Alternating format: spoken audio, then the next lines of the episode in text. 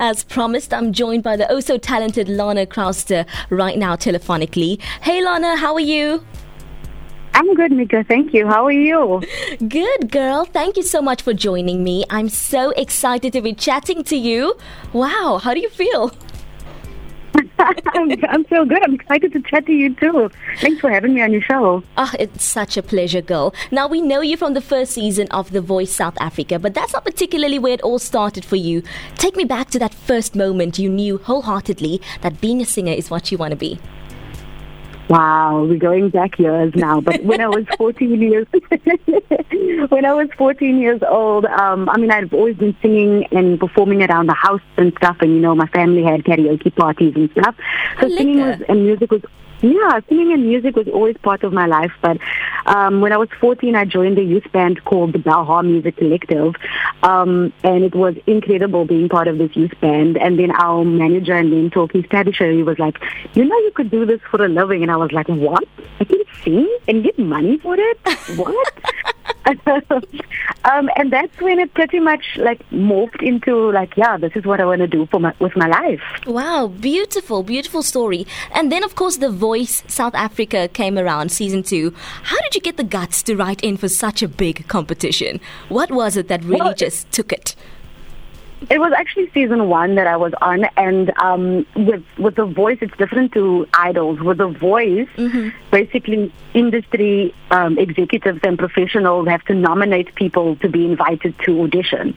So oh. I just started getting all these emails from producers and people that I had worked with previously saying, "Hey, I put you forward for the voice," and I was like, "Okay," um, and that's basically how it happened.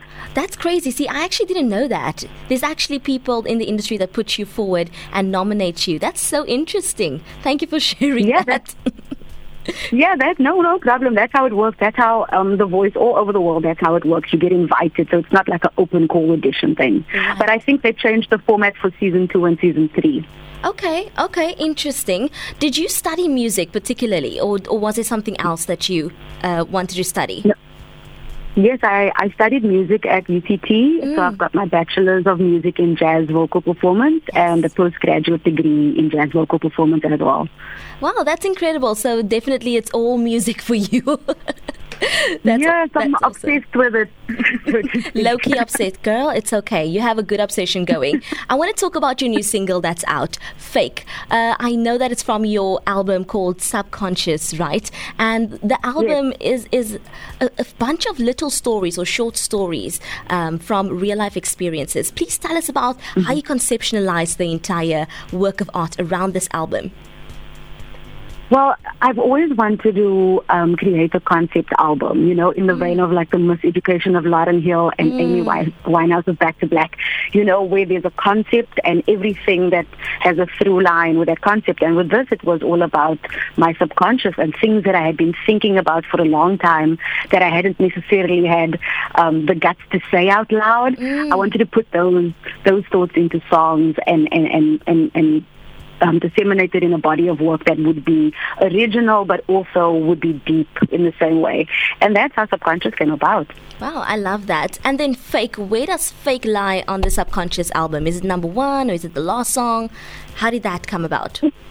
I think it's somewhere in the middle. It's one of those things where I was just thinking about, you know, our generation and our need to live up to other people's wow. perceptions or expectations yes. of us. Wow. Um, and and how detrimental that can be to us. And um, I wanted to write a song about that and then have a resolution, which is basically saying, listen, be your authentic self, believe in who you are, and mm. one day, no matter what, like you're going to find the love and success and friendships and kindness that you that you desire. Everything you want basically will come to you if you remain authentic to yourself. Oh. So that's the concept behind fake. That's beautiful and and so so true. Like you said, our generation kind of um, sometimes you know we lack that. We don't think about the bigger picture in in that specific way. And so I think it's important for artists, especially creatives in this industry, to just you know hit on, hit on it and punt it a bit more. Be authentic, be yourself, and you'll see, you'll Absolutely. manifest. I love that. Absolutely. Absolutely. Mm. You're also going to be studying in New York soon, in September to be more specific. Listen, girl, wow, why the Big Apple? That's far away from home. Why not the Big Apple? That's true. That's true. That's, how did this whole New York? Why specifically New York University? How did that come about for you? Well, for me, it, it all stemmed from my passion for music business. Um, mm. Over the years, I've, I've I've been an independent artist for almost 20 years now, and I've kind of had to like itch my own space in the industry and, and make my own way. Um, and through doing so, I've I've learned a lot of good things and bad things along the way. And I have such a passion for music education and sharing my knowledge with young with with the youth, you know, and and youngsters coming up in the music industry. Mm-hmm. So my passion for music business has grown over the past 10 years or so. Um, and then, I, so I knew I was going to study it like do a master's or something else or something further in it. Um, so I had been looking around for different courses and stuff. Turns out you can't study um, music business in South Africa. It's really? not offered as yeah, it's not offered as a, a, tertiary course or like a postgraduate course or anything like that. Nothing accredited exists in our country. That's so I was like, okay, I know it's so heartbreaking. so I looked around and I was like, okay, cool. There's Berkeley and there's New York University, and it kind of all just lined up with a friend of mine had and I had been saving to go to New York on vacation. Okay. Um, and I got there, fell in love with the city, and that was it for me. I was like, cool, this is where I want to be. This is where I want to study. Um, yeah.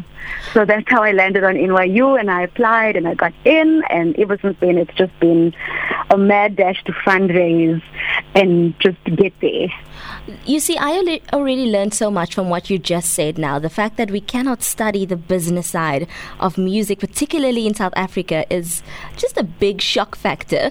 Uh, so I think yeah. I'm so happy that you're going to go ahead and do this course and then bring back that knowledge to South Africa and hopefully, you know, start your own workshops. Girl, I would go to it. Absolutely. And you know, the thing about, another thing about music that people don't understand is that you never stop learning. There's yes. always something new coming up. And I have such a thirst for knowledge um, oh. that it's, I, found, I find it's vital to learn whatever I can in this regard and then and give absolutely pass it down to people.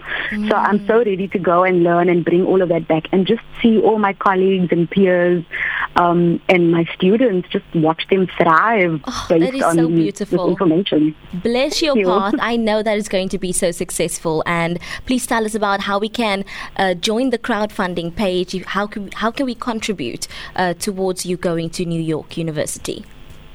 Absolutely. So there's two ways at the moment. So mm-hmm. there's my crowdfunding page, which is on backabuddy.co.za. Mm-hmm. So if you type in Lana Crowster on the website, it will pop up. Um, and then you just click on it and you can donate. Any small or big amount is welcome. And then another way is I will be doing a live stream show, um, which you can purchase tickets for via Quicket. The show goes live tomorrow, the 26th. Wow. And um, yeah, same thing. So if you go on Quicket, you type in Lana Crowster, it should pop up, and tickets are only 80 rand, and all the all the funds go towards my studies. Oh, that is beautiful. Using your craft to just enhance uh, your music career is is just awesome, girl. Cherry on the cake. Thank you so much. Good luck with your journey, and please tell us what does 2021 still have um, for Lana Crowster. Oh gosh, well, I'm hoping to record some more music and put some more beautiful content out there. Um, definitely get going to New York University and starting my studies. And then my all-woman big band, the Lady Day Big Band, we will be releasing our album later this year. Oh. So there's quite a few things that will be happening.